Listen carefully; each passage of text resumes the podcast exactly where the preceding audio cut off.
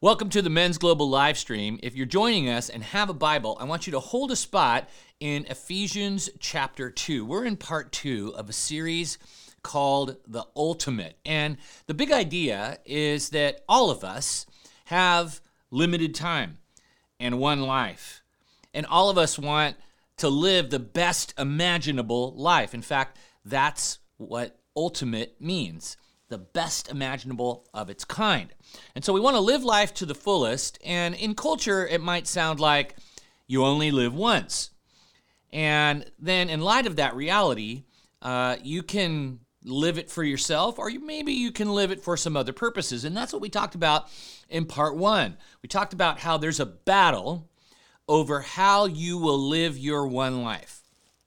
You can live for the immediate, or you can live for the ultimate. And living for the immediate is very familiar to every guy who's watching this live stream, right? Sounds like if it feels good, do it. Why? Because you only live once. Follow yourself, follow your feelings, follow your appetites, follow your eye. Do things even if they're unhealthy for you. Do them anyway because you only live once.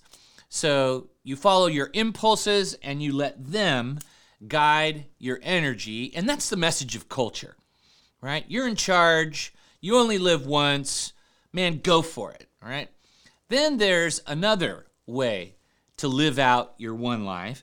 And that's not to live for the immediate, but to live for the ultimate, right? Knowing that you're created by God, you're created for God, you're going to God, that in that identity, as a creation and as a child of God, you can have a relationship with God and live out your identity in God, live out the purposes of God, and start living for eternity now. And this life is then translated and carried forward, and all of those decisions made out of that identity and with that energy they don't die with you, they go with you into eternity. So that's what we talked about in part one. In part two, we're going to talk about just a key factor in how God's man wins the battle of living for the immediate or living for the ultimate, and how one single event can be a game changer in your battle of living for God and living the ultimate uh, life. And to get us thinking in that direction, I think we can all agree that there are certain events in our lives that have the power to shape the trajectory of our lives or reshape the trajectory of our lives in a powerful way. For example, a mom, she loses a son who is killed by a drunk driver. That same mom, in her grief, finds purpose. And she starts an organization called Mothers Against Drunk Drivers. Maybe you've heard of that. Well, that's the story. Powerful event, personal event, shapes her thinking, reshapes her whole life, whole different trajectory, right? Another example. Let's say a soldier who is in combat is saved by the heroism of a fellow a soldier. One soldier dies, one soldier lives. One soldier goes home in a body bag, the other walks off the plane and back home and back into their life. And the, the soldier that is saved wants to make the most of his second chance.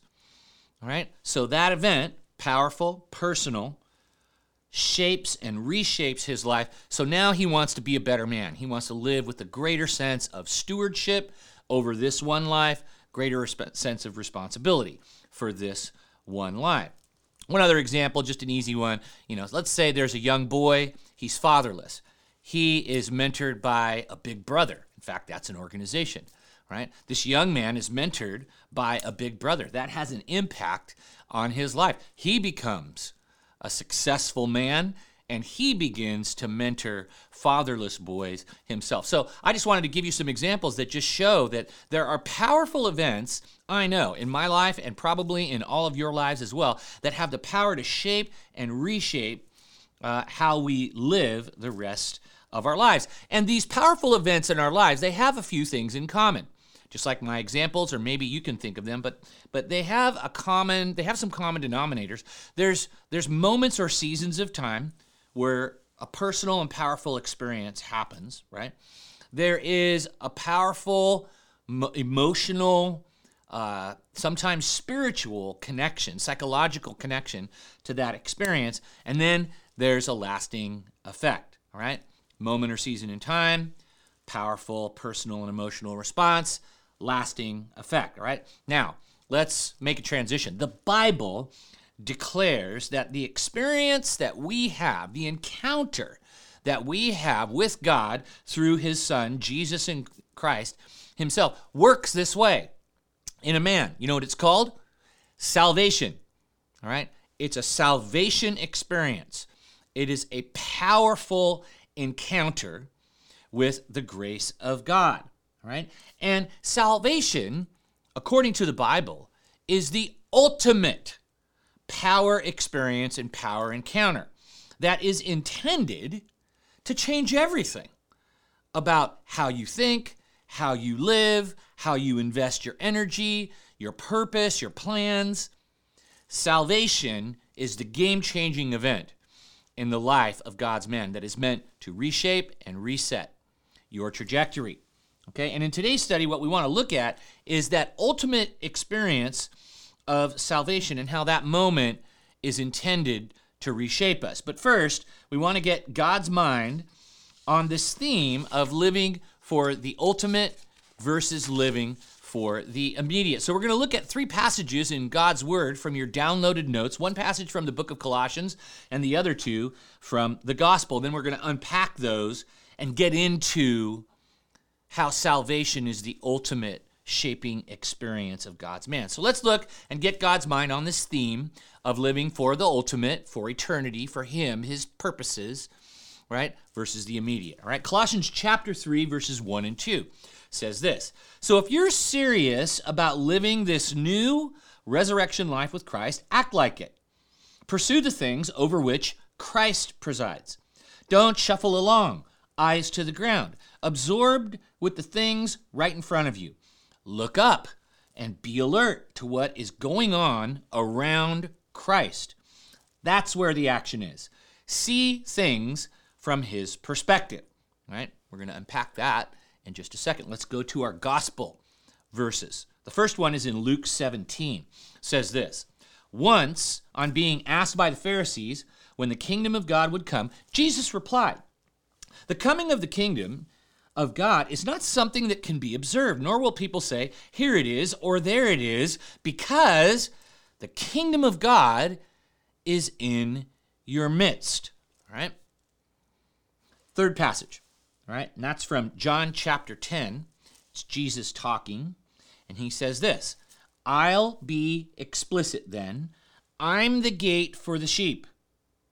All those others are up to no good. Sheep rustlers, every one of them. But the sheep didn't listen to them. I am the gate. Anyone who goes through me will be cared for, will freely go in and out, and find pasture. A thief is only there to steal and kill and destroy. I came so that they can have real and eternal life, more and better life than they ever dreamed of. Right? All three of these passages are connected to our theme of living for the ultimate. All right, let's unpack those. The Colossians passage. What we see in this passage, number one, is my ultimate life involves a pursuit of God's perspective.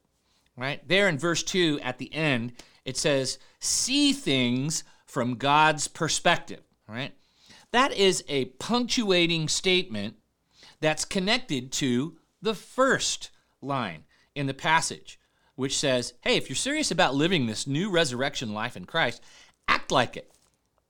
Well, how do we we we act our way into living this resurrection ultimate life in Christ? Well, we have to see things from Christ's perspective. And that's why I'm so grateful as as a Christian that I can I can put on a pair of, of God's glasses, right? I, I don't know if, if you guys have contacts or if you have glasses or if you don't have glasses yet. Uh, some of you are going to get glasses probably in a few years, but you put on a set of glasses and it makes things that are cloudy right near you or cloudy far away very clear. You see things differently, right? And that is how we live our ultimate life for eternity.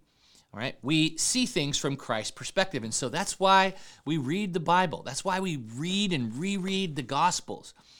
And we get inside uh, God's Word to get God's mind, to get His perspective, and to see things the way He sees them. I'm sure, if you, I'm sure, and and at some time in your life, you asked somebody, "Hey, what's your perspective on this?" Because you were trying to discern, gosh, should I go this way or go this way? Hey, what do you think? Right? Great question to ask people. What do you think? And then you get a fresh perspective. When it comes to living uh, for the, the ultimate, all right, living out your salvation, living out uh, your life for God, you got to have God's perspective to live out his life, all right? That's the Colossians passage. My ultimate life involves a pursuit of God's perspective. How about the Luke 17 passage? Jesus talking. Secondly, my ultimate life uh, involves a presence of God's purpose. I love this interaction between the Pharisees and Jesus, where they are so like guys, right? They're so compartmentalized, right? They're asking him a question. They're like, "Hey, man, uh, when's the kingdom? When's the kingdom of God gonna come?" And they're so interested in trying to to predict it, so they can get control of it, so they can plan for it. And uh, they've put the kingdom of God into this into this future box. And Jesus, in contrast, responds to their question When's the kingdom of God going to come? Well, you know, it's not something that, that you can observe and say, here it is or there it is, where you can predict it, because if you can predict it, you can control it. Jesus says, the kingdom of God is in your midst. Wow. All right? The kingdom of God is in your midst. What does that mean? That means that God's eternal spiritual reality, God's eternal power, God's eternal purposes are happening right now, coinciding right now, and occurring actively right now, right alongside your physical, material reality that you occupy. Okay, let the paint dry on that thought just for a second. Kenny, are you saying that the kingdom of God is right here, next to you? Yes. Um, are you saying that, that the kingdom of God is right where I am, happening all around? Well, that's what in your midst means. It means it's in the atmosphere, it's in the immediate context. That right now, right next to your physical material reality, the kingdom of God is operating, it's moving. God's purposes are happening. There's these intersections of His sovereignty and providence, and you and people, and your work environment, and your family environment, and the people that you're going to meet today that are new, and God's kingdom is all over it. He's at work. I don't know if you guys are familiar with the Chronicles of Narnia by C.S. Lewis, but that's what this that whole concept is all around, all about. That right alongside what we can see, what we can touch, what we can smell, what we can sense. Right alongside of that is the kingdom of God. And that is a more powerful and a more real reality than our material reality. All right? In the kingdom of God, there's a king. His name is Jesus. In the kingdom of God, it's a realm, it's a dimension uh, that God is working in, and that dimension is invading our time and our space. And so that's what Jesus is saying. He said, Man, you want to live in the ultimate dimension? If you want the ultimate life, it's not about what you see and what you sense and, and what your appetites are and uh, what will die with you. It's about this eternal supernatural dimension that is occurring in your midst. Question Are you, man of God, living in the kingdom of God?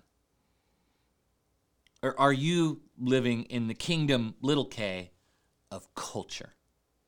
Right? And if you are, you're living for the immediate. If you're living in the kingdom of God, which God says is in your midst and in you, right? You're living for the ultimate. All right. Third third passage, John chapter 10. Uh, what we see there is that my ultimate life involves a pivot toward one person.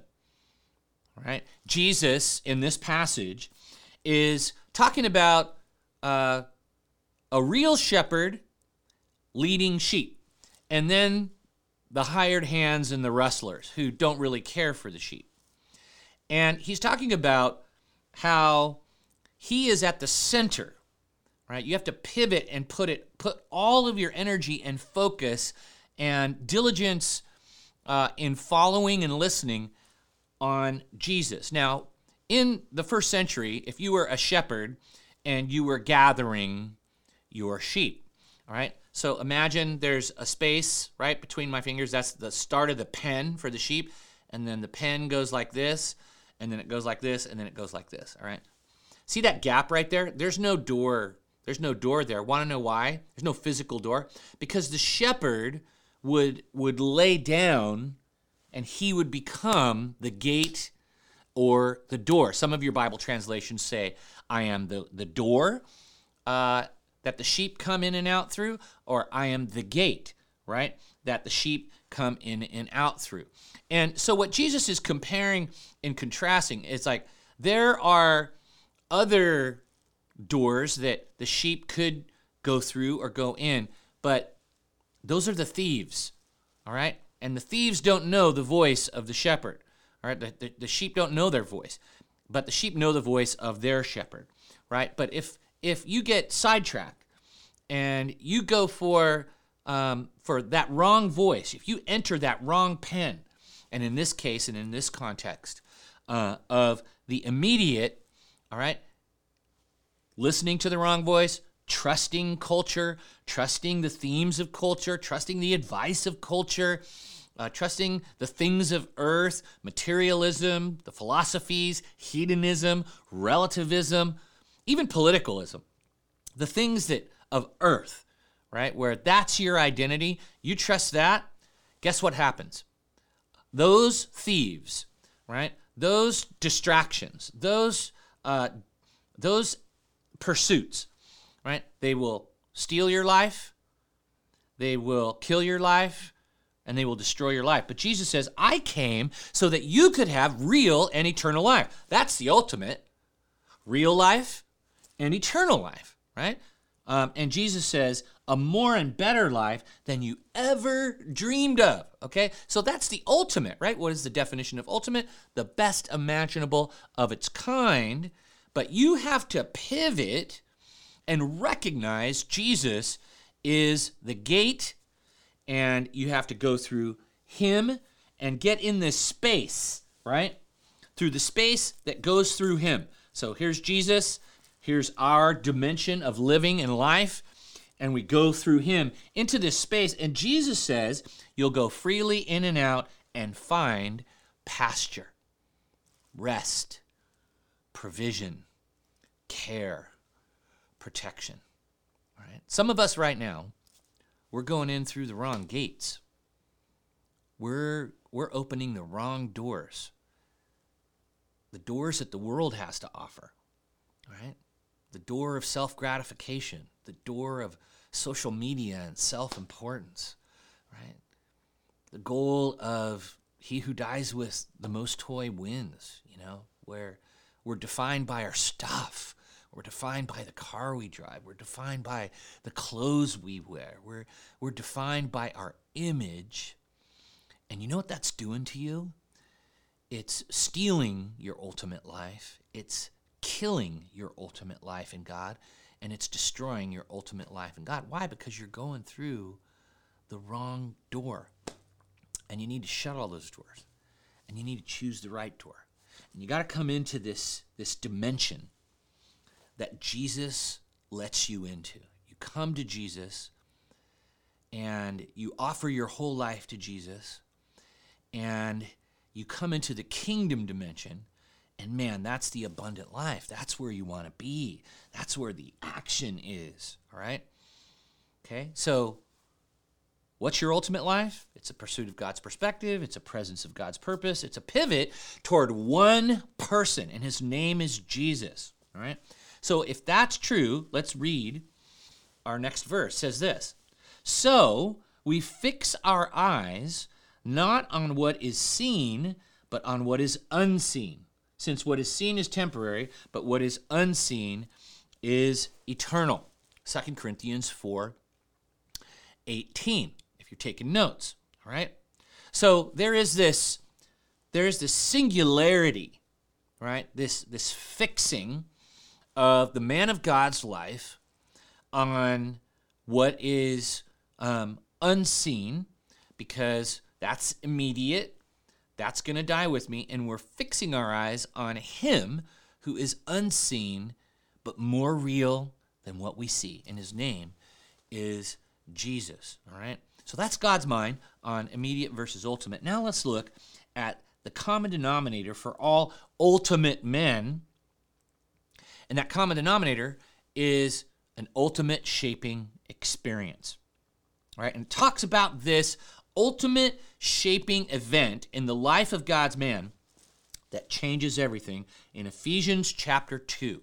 So I'm going to read this passage and then we're going to unpack it. All right? So listen for what this ultimate shaping experience in your life that changes everything, listen for what that is. Ready? As for you, you were dead in your transgressions and sins in which you used to live when you followed the ways of this world and the ruler of the kingdom of the air, the Spirit who is now at work in those who are disobedient. All of us also lived among them at one time, gratifying the cravings of our flesh and following its desires and thoughts. Like the rest, we were by nature deserving of wrath. But because of his great love for us, God, who is rich in mercy, made us alive with Christ, even when we were dead in our transgressions. It is by grace you have been saved. And God raised us up with Christ and seated us with him in the heavenly realms in Christ Jesus, in order that in the coming ages he might show the incomparable riches of his grace, expressed in his kindness to us in Christ Jesus. For it is by grace you have been saved, through faith. And this is not from yourselves, it is the gift of God, not by works, so that no one can boast. For we are God's handiwork, created in Christ Jesus to do good works, which God prepared in advance for us to do. Wow, there it is. You were dead, you were stuck you were powerless, dead in your transgressions and sins, separated from God, separated from the kingdom of God, separated from the life of God. But, and this is what I would call the big but of the Bible, all right? Ephesians chapter 2. But because of his great love for us, God who's rich in mercy, man, he made you alive. If that isn't the most powerful shaping event of your life, man of God, I don't know what is. Your eternity just changed. You put your faith in the person of Christ as Savior and in the work of Christ, your Redeemer, on the cross. And you said, Yes, I receive the person of Christ, my Lord, the work of Christ of, on the cross, my Savior. I receive him and what he did for myself. Boom! And everything changes in your life. You now pass out of death into life. You do it by faith. You are saved. Now, I don't know if you've ever been saved. I've been saved from death. When I was five years old, I went to Stevens Creek Dam. Uh, I didn't know how to swim. Uh, I was on the edge of the dam, the slope, and uh, I was super curious about the water. It was drawing me in, and I didn't know that the slope of the dam, right where the water came up, just below the water was this slippery green moss. And um, I fell in. And uh, my sister started screaming, and to this day, I don't know who the man was, but a man took off his jacket. He jumped in fully clothed, and he, he carried me to a place where I could get out. Um, let me just say that I will never forget that event. It is, uh, I got a second chance. I could have died right there in Stevens Creek Dam. My, my life would have been a five year span because my sister wasn't going to be able to save me. Right? But this man jumped in and saved me. Let's just say I was desperate. Right? And that's that's what I want to unpack. There is a desperation to salvation. When you recognize how how there is there is God, there is eternity, there there is heaven, there is forgiveness, there's living out your intended purpose, and then there's you, and there is an abyss separating you. And God, because He's looking at you and looking at the separation and looking at you and looking at the separate, He decides out of the love inside of Him that He's going to send Christ to die on a cross for your sin so that you can have a relationship with Him. But He's not going to force you to say yes to His offer. You know, when someone offers you something, you got to recognize where you're at and the offer. So let's unpack Ephesians 2 1 through 10. What do we see? Number one, we see a desperate encounter with grace. What I was just talking about. It's what I just thought. Uh, what's a desperate encounter? It's when someone is, they know they can't save themselves. They know they're helpless. They know, they know they're powerless. They don't have a solution, right? That creates desperation. And, and then out of that desperation comes someone with exactly what we need. And our desperation is, is just, we're not, we're not going to have a relationship with God. There's no way for us to do it because we're not we're not perfect enough. God's perfect. And you need perfect to have a relationship with God and we don't we don't have it, but someone who is perfect came and paid the price for your imperfect and said, "Let's go." Right? How does that make you feel? What does that emotions does that stir up in you? that you have a desperate situation and now relief. So that's number one. That's the first thing we see. We were dead in transgressions and sins, but God in His great love and mercy. Number two, there's a desperate embrace of grace. You know, the Bible says that we're saved by grace through faith. Another way of saying it is we're saved by grace alone, through faith alone, in Christ alone. Can you say that with me? I am saved by grace alone, through faith alone, in Christ alone. So that's the embrace. We recognize, we see God's offer, and we embrace that offer in faith. And that's what saves us before God. God, I recognize that Jesus is your son and that he's God. I recognize that he came to earth to die for me and my sins so that I could have a relationship with you. I want that. We embrace a relationship with God through the person of Jesus Christ by faith. Third, what do we see in Ephesians 2? We see an immediate explosion of grace. When the grace of God comes into our lives, look what happens. We're raised with Christ. We're seated with Christ. God explodes toward us in love and in, in family and in placement. We're raised up with Christ. Everything that, that Christ is and has and does, all is ours. There's an explosion of that. And, and when you realize all that you get just by saying yes to Jesus by faith, There's just this explosion of grace inside of you. Who does that? Who gives you what you don't deserve? And not just gives you what you don't deserve, but it's forever. Permanent. Permanent forgiveness, permanent relationship, permanent eternity with God.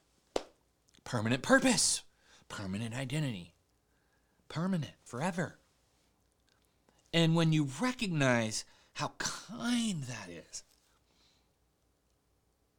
in light of who we are and how li- in light of how flawed we are and in light of how wicked we are and how selfish we are that god would do that for us it's just it's mind-blowing grace is amazing that's why we sing about it so much because it's mind-blowing it's a mind-blowing thing that god did fourth thing we see in ephesians 2 is we see ultimate energy. Desperate encounter, desperate embrace, immediate explosion, ultimate energy. When you are saved, you have new motivation. What's that motivation? Somebody died for me. I got a I got a chance now. I have new direction, right? I know now how to invest my energy. God's telling me I'm I'm now going to go put it into the things that He prepared for me to do. That's what it says on the last night. You're God's handiwork, all right? You're His story. You're His creation. Created in Christ Jesus, key words, in Christ Jesus. If you're not in Christ Jesus, He can't make you His handiwork. Why? To do good works, which God prepared in advance for us to do. Guys, if there are some of you right now and you're thinking, gosh, should I, should I give my life to Christ? Should I say yes to God's offer? My I can't I can't encourage you more strongly to say yes. Just to say yes. Why? Because there's this whole dimension of life and living in Christ, and there's a work and a mission, and it's good. And God wants you to be a part of it. But you got to say yes to the person of Christ, his lordship, and the work of Christ as your Savior and receive salvation from Him alone. And then you'll be in Christ Jesus and in the family and in this dimension called the kingdom of God. So, uh, that's our response to God's kindness. And, and you can respond that way, all right, the way the Bible says, or not. Um, in the next verse, in Romans 2 4, it talks about how you know, when it comes to grace, God's incredible, phenomenal, eternal offer to us, you can think it's cheap. You can respond to it in a cheap way versus for what it is. It talks about that in Romans 2 4. It says this Or do you show contempt for the riches of his kindness, forbearance, and patience, not realizing that God's kindness is intended to lead you to repentance. Okay? That ultimate response of, oh my gosh, I got a second chance. Oh my gosh, I was dead in sin, now I'm alive. Oh my gosh, Jesus died for sin, now I'm going to die to sin. That's repentance. It's where you change your thinking about who you are what you believe and how you will behave based on what you believe. And if you believe that God's love was shown toward you in Christ and you were dead in transgression of sin and through Jesus you've been made alive to God, seated with Christ, and God's been more than kind, eternally kind to you, if you don't recognize how cool and powerful and personal and shaping and reshaping that is, the Bible says that that's contemptible. Do you show contempt? You when you don't respond the right way, it's contemptible. What you're communicating to God is what you did, that offer, worthless. Doesn't matter to me. It's not that big a deal. All right? You ever done something big for somebody and they respond that way and it's just like, wow, okay. That's what it means to show contempt. It means to assign a worthlessness to what has happened. So let's unpack what the grace of God actually is in my life and in your life, all right? Number one, grace from God is the ultimate kindness. You know, when someone's kind to you, a normal response is to reciprocate in some way. You know, someone does something for you and you just say, "Hey, how can I pay you back?" How can and they're like, "No, just let me do something good for you." Right? It's a that's a normal healthy response to kindness. What about ultimate kindness, right?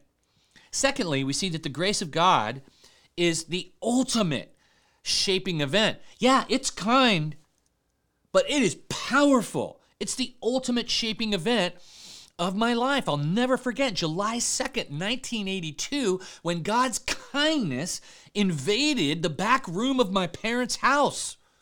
When I said, Jesus, I want to know you, I need to see you. Oh my gosh. Changed me forever. It was 38 years ago. I've never looked back. It changed me forever. My whole life changed in that moment. Because I recognized I was dead. I the, the I was going through all the wrong doors. I just said, I, I need the right door. And Jesus said, I'm the door. Come through me into meaning. Come and come to me for purpose. Come to me for filling. Come to me for satisfaction. Come to me to tell you who you are. Come to me so I can show you the way, so I can lead you in truth, so I can give you life. Doesn't that sound awesome? I'll never forget that moment. So, grace from God is the ultimate kindness. Grace from God is the ultimate shaping event. The grace of God is the ultimate shift in passion, right? I'll never forget. My friends, they didn't know what to do with me. Why? Because I recognized what happened. A lot of times we diminish or write off or just forget how powerful our salvation is. I can never forget it. And that day after, I said yes to God's offer and received Christ into my life. His spirit invaded my life, took over my body, took over my mouth, took over my mind, took over the whole enchilada took over how I did relationships, took over how I treated women, took over how it took over the whole thing. And people were looking at me like, whoa. What did they see? They saw me shift from living for the immediate to living for the ultimate. Amen? Because, man of God, that's what you're called to live for. But you know what? That shaping event, that salvation event in your life. Do you remember when you were saved? Do you remember when you crossed the line into relationship with God? Ephesians 2 tells us what happens. And you know what that's supposed to create? An ultimate shift in our passion. You know, here at Everyman, when we talk about the dangerous good movement, right? It's a movement of men who have experienced the ultimate kindness and that's the ultimate shaping event. The grace of God is at work and powerful and strong in their lives. And what that grace does is it creates an ultimate shift in their passion. That's why I'm so excited about the Dangerous Good movement. It's men who've experienced grace and they see it and they recognize it. And there's this spirit inside of them of of how do I reciprocate God? And so they pour themselves into their relationship with God and His purposes in the world and they go for it. That's why we're here on this live stream. That's why you're listening. That's why you're in your house, you're on a run, you're looking at your computer, you're in a Starbucks, you're in a coffee shop, you're at school, you're in your car. That's why God has you listening to this. He wants your salvation to be the life changing event that changes everything. You see, this kindness, this reshaping, this shift, and where you put your energy is talked about in the Bible. Titus chapter 2, verses 11 through 14. Listen to what this says. Listen very closely to these words. It says this the Bible says this For the grace of God has appeared that offers salvation to all people.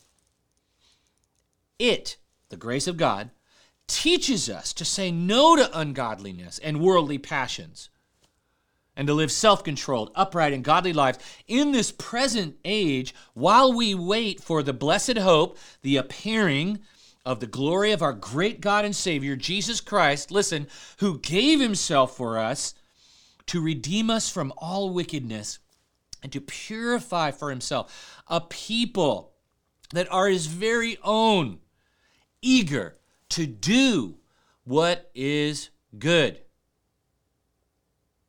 So, based on what we've been talking about today, immediate versus ultimate, what's the game changer? Salvation. Right? Titus says there's three ways that we respond to the grace of God. Number one, write this down. We receive God's offer of grace. Some of you are watching and you have never received the grace of God, the forgiveness of God, the mercy of God for your sin, and you are destined for destruction. You're living for the immediate. But guess what? I have good news for you. You can shift and you can recognize God's kindness toward you who, who don't deserve. You don't deserve it. But guess what? He's offering it to you anyway because he loves you and he made you. And you can receive it. But you got to say yes. Now, we receive, we, we receive God's offer initially, and that brings us salvation. We're in permanently. Our future is set. But I know there's a lot of guys watching. You need God's grace right now. You're thinking, you know what? I've gone off the reservation. I've kind of gone off the, the, the, the tracks. I'm out here in the, the world of the immediate and worldly passions and ungodliness and lack of self control. Guess what? Good news for you too. You can receive God's offer of grace for where you are right now and get back on the bike and start pedaling for the kingdom of God. Let's go. God is offering you grace as well to come back. The Bible says the righteous man falls seven times but rises again. Grace allows us to rise again. So confess that sin to God. Agree with Him that it's wrong. And ask Him to forgive you and cleanse you. And ask Him to fill you with the Holy Spirit. That's all that God requires. He just wants you to get honest with yourself, honest with Him. Get your power back and forsake that sin. All right? So receive God's offer of grace initially, continually. Second, respond God's way to grace. Let it shift you. All right? There's some of you, you're sort of shifted. You're sort of in the immediate, mostly in the ultimate, but guess what? There's drag. Shift all the way. That's why it says God's grace teaches us to say no to ungodliness, worldly passions, and live self controlled, upright, and godly lives right now, in this present age. Not tomorrow, not the next minute. You need to respond God's way to God's grace. Third, you got to remember God's cost for grace. Look at what it says. We're waiting for our great God and Savior, Jesus Christ, who, listen, gave himself for us to redeem us from all wickedness and to purify for himself a people that are his very own, eager to do what is good. Wow. Mm. That's why he died. He didn't die so you could coast, so that you could blend, you know, some of the world's ways with some of God's ways. He died for you to redeem you from that, shift your energy, and get you into the kingdom, what you were built and made to do. Be a world changer. You're eager to do what He wants. Are you eager to do what He wants today?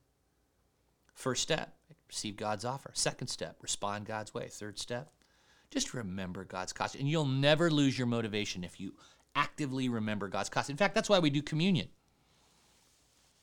I wish I could break bread with you right now so that we could remember. You know, the cross is and what Jesus did for us there is something he never wants us to forget. You know, there's a final passage in our study today. It's from Mark 8 34 and, and 35. And it's Jesus just laying it on the line. You can't live for culture and live for Christ at the same time. You can't live for the world and live by the word at the same time. You can't follow the flesh and follow the Spirit at the same time. You can't love God and love money at the same time because you'll love one and hate the other. Listen to what Jesus says Mark 8 34 and 35. Then calling the crowd to join his disciples, he said, If any of you wants to be my follower, you must give up your own way, take up your cross, and follow me. If you try to hang on to your life, you you will lose it. But if you give up your life for my sake and for the sake of the good news, you will save it. What is Jesus saying? As he invites people to join this movement of followers, he's asking a crowd of people on in, in the second and third circles to join him intimately in the first circle and become disciples, true followers. What does he say? He says, Someone has to die in order to ultimately live. Says, If any of you wants to be my disciple, you must give up your own way, take up your cross, and follow me. That means stop trying to hang on to your old life, right? Because the very thing you're trying to hang on to, you're going to lose anyway. But you're going to have to give up your life.